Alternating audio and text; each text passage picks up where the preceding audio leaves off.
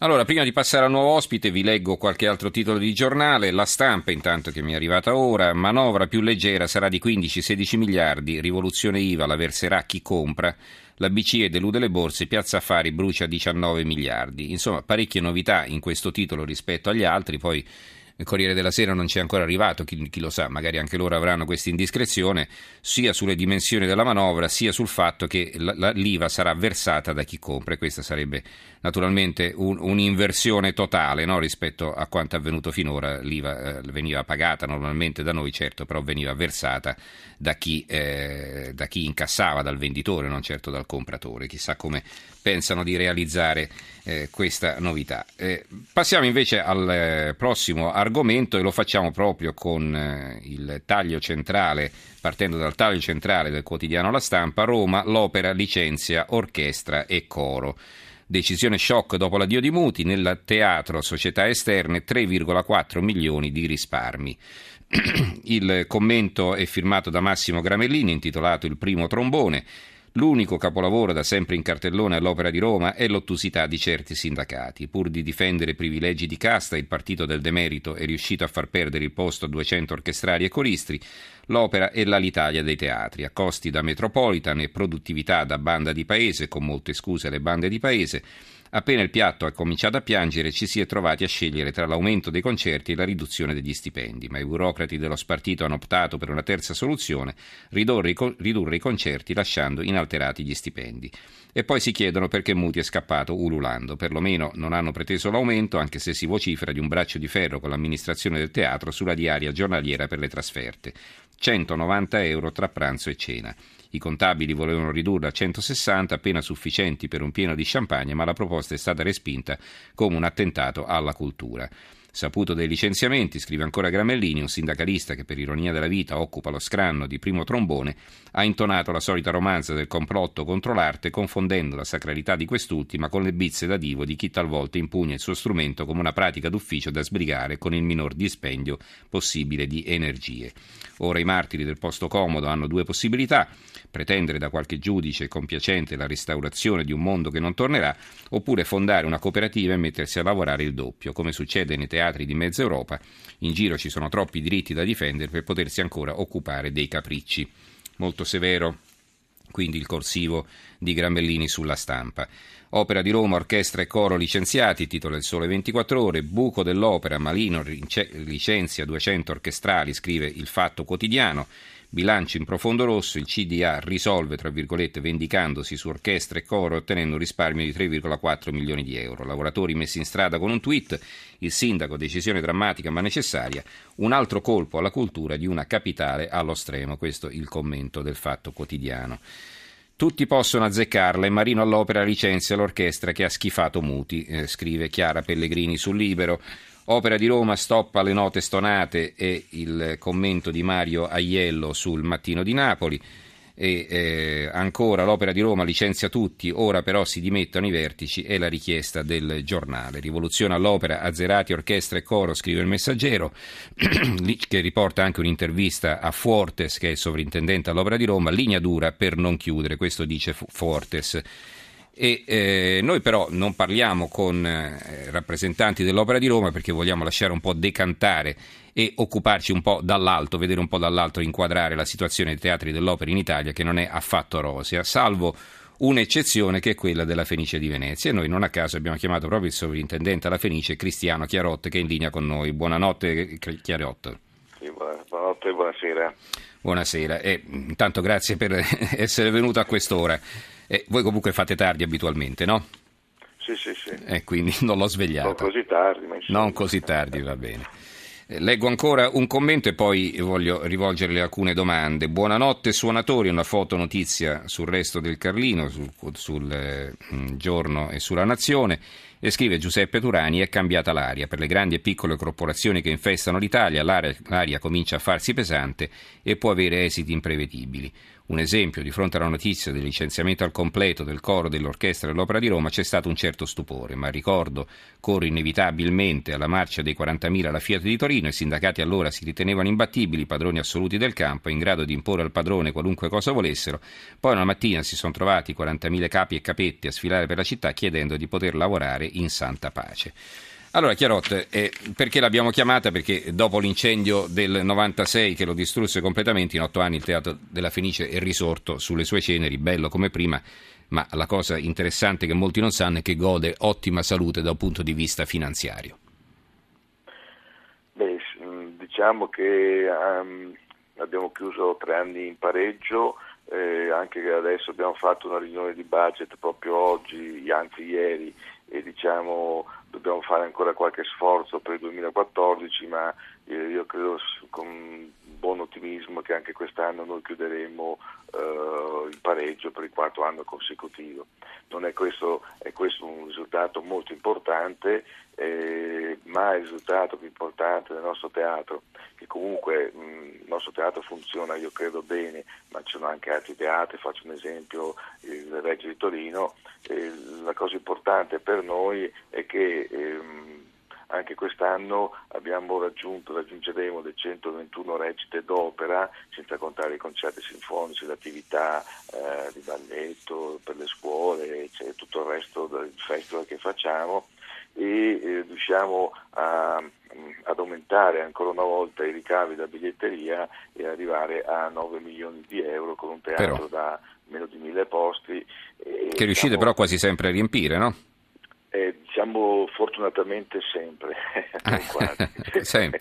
eh, anche per esempio adesso da quest'estate eh, abbiamo cominciato dal 26 agosto con le recite di Traviata, Trovatore, abbiamo inserito un'operina di Rossini che si intitola L'inganno felice, fatta per, non per il nostro teatro ma per il teatro di San Mosè, è un'operina di un atto unico, poco conosciuta ma è stata accolta molto favorevolmente dal pubblico. Insomma, quella, la cosa importante per noi è che il programma culturale che proponiamo da quattro, anni, da quattro anni abbiamo portato appunto in questo periodo le recite del 65, le recite dopo a 121 e abbiamo ottenuto il, il, il, il, successo da parte del pubblico che è sempre presente, mm-hmm. naturalmente veneziani ma anche non veneziani, gli ospiti. Gli ospiti ecco perché sono molti i turisti che frequentano la Fenice uh, guarda, rispetto ai veneziani, no? diciamo, abbiamo 140.000 spettatori paganti e i veneziani sono attorno al 28-30%, ma soprattutto sono francesi e tedeschi che, si, eh, che, siamo riusciti con una politica di comunicazione in Francia dove abbiamo un gruppo di amici della Fenice e in Germania eh, dove abbiamo un altro, un'altra associazione amici che, che, ruota attorno al nostro teatro, siamo riusciti a creare un flusso molto, molto importante e, um, noi l'abbiamo già messo in vendita da, da, da parecchi mesi, gli spettacoli del 2015. Mm. Ma quindi questo che significa che quando si programma una vacanza a Venezia, diciamo nel pacchetto rientra anche una sosta alla Fenice, una tappa alla Fenice e per molti turisti? E, mm. e per, e per il grande, grande pubblico di melomani europei e internazionali è un punto di eh. riferimento eh. per organizzarsi un viaggio apposta e questo ah, ecco. eh, non, non, sono soltanto gli ospiti i di passaggio gli ospiti ma sono proprio quelli che con anticipo si certo. organizzano appunto eh. per vedere un'opera da noi Senta, abbiamo due domande da due ascoltatrici che ci scrivono da Venezia eh, Elisabetta da Veneziana sono felice di sentire il sovrintendente Chiarot applauso per la gestione del nostro splendido teatro vorrei sapere come giudica la vicenda romana. diciamo che è una cosa mo- per chi si occupa, ho letto, ho sentito con eh, i belli articoli importanti, molto sferzanti che lei ha letto, ma per chi si occupa eh, di questo settore con la passione con la quale noi ci occupiamo è una notizia molto dolorosa, eh, perché sa, è una notizia che mh, sicuramente desterà molte, molte eh, polemiche nel nostro, nel nostro ambiente. Capisco, eh, capisco, che soggetti come lo Stato italiano, il Comune di Roma, che eh, danno, danno, cifre molto alte a questo teatro della nostra capitale, possono essere portati a una scelta del genere, però è una scelta molto di rottura speriamo, speriamo che, che, che, che, porti, porti, ai risultati che mm. eh, coloro i quali hanno deciso eh, si, si prefiggono. C'è Marina che ci scrive, sempre da Venezia, mai sentito una cosa del genere, il licenziamento di tutta l'orchestra, ma che ne sarà della qualità esternalizzando i musicisti? Ci sono anche diciamo... complimenti a lei naturalmente da veneziano. Venezia anche questo, non solo Mose o matrimonio hollywoodiani, prego. per fortuna. E, ma diciamo che è vero come è stato detto che ci sono questi esperimenti eh, in, in, altre parti, ma intanto sono nati così, non sono stati il frutto di una decisione così drammatica e così clamorosa, eh, sono state impostate le orchestre come associazioni private, per cui sono partite dall'inizio. Ehm, riportare sarà, sarà una, riportare a un'associazione privatistica, orchestra e coro è una scelta anche di carattere culturale che eh, ci vorrà un po' di tempo perché questa scelta venga, venga attuata. Eh, è una scelta che ci mette, per fortuna, come ha detto il Ministro, è una scelta che appunto riguarda Roma, poi il Ministro nelle sue dichiarazioni che ha fatto ha preso ad esempio altri teatri, mm. eh, non ha citato la Fenice, ma noi entriamo tra quei teatri che eh, diciamo, siamo, abbiamo dimostrato di poter sostenere con la programmazione uh, che abbiamo, che abbiamo uh, fatto, che abbiamo mm-hmm. organizzato, mm-hmm. di poter sostenere i costi di un'orchestra e di un, e di un coro fisso. Ecco, sa cosa che mi ha molto sorpreso? Il fatto che siete entrati nella Confindustria di Venezia, cioè di considerare il Teatro della Fenice come un'impresa culturale, non semplicemente come un teatro, no? Ma guardi, noi, noi con, i miei collaboratori eh, sappiamo che facciamo cultura, sappiamo che facciamo spettacolo dal vivo, eh, c'è chiaro che siamo un centro di spesa perché fare opera, fare cultura vuol dire spendere ma abbiamo deciso, abbiamo pensato che l'unica possibilità per superare questa crisi che dura già da molti anni, crisi economica, crisi di finanziamento, crisi anche della spesa generale, abbiamo, eh, abbiamo cercato di trasformare nostra, il nostro teatro in un'impresa culturale che fa cultura principalmente, ma che fa cultura tenendo presente uh, due leve principali, quella dei ricavi e quella del controllo dei costi sempre tenendo presente però i nostri progetti culturali. Mm-hmm.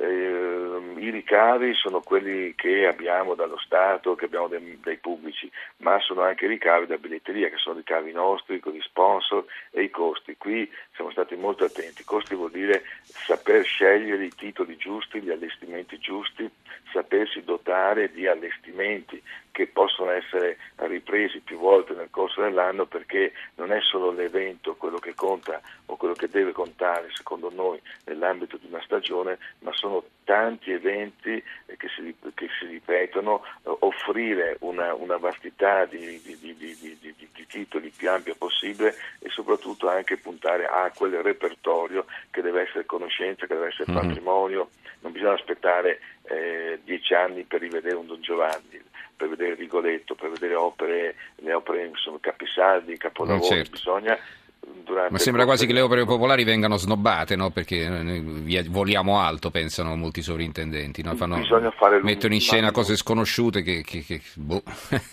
Bisogna fare l'uno e l'altro, eh, perché abbiamo un patrimonio enorme di opere mm-hmm. nel nostro paese, ogni città ha il suo patrimonio d'opere, eh, Napoli, Venezia, Roma, Milano, Torino, mm-hmm. Firenze, tutti hanno il loro patrimonio enorme. E Bisogna appunto eh, cercare di puntare a fare l'uno e l'altro. Allora, speriamo che anche Roma si possa riprendere, fra l'altro come pe- piazza d'appoggio alla uh, cornice splendida della, delle terme di Caracalla, quindi come punto d'appoggio, quindi diciamo fra Teatro dell'Opera e Terme di Caracalla. Eh? ci sono tutte. Eh, certamente. Grazie allora a Cristiano Chiarotto, sovrintendente alla Fenice di Venezia e buonanotte. Grazie, buonanotte.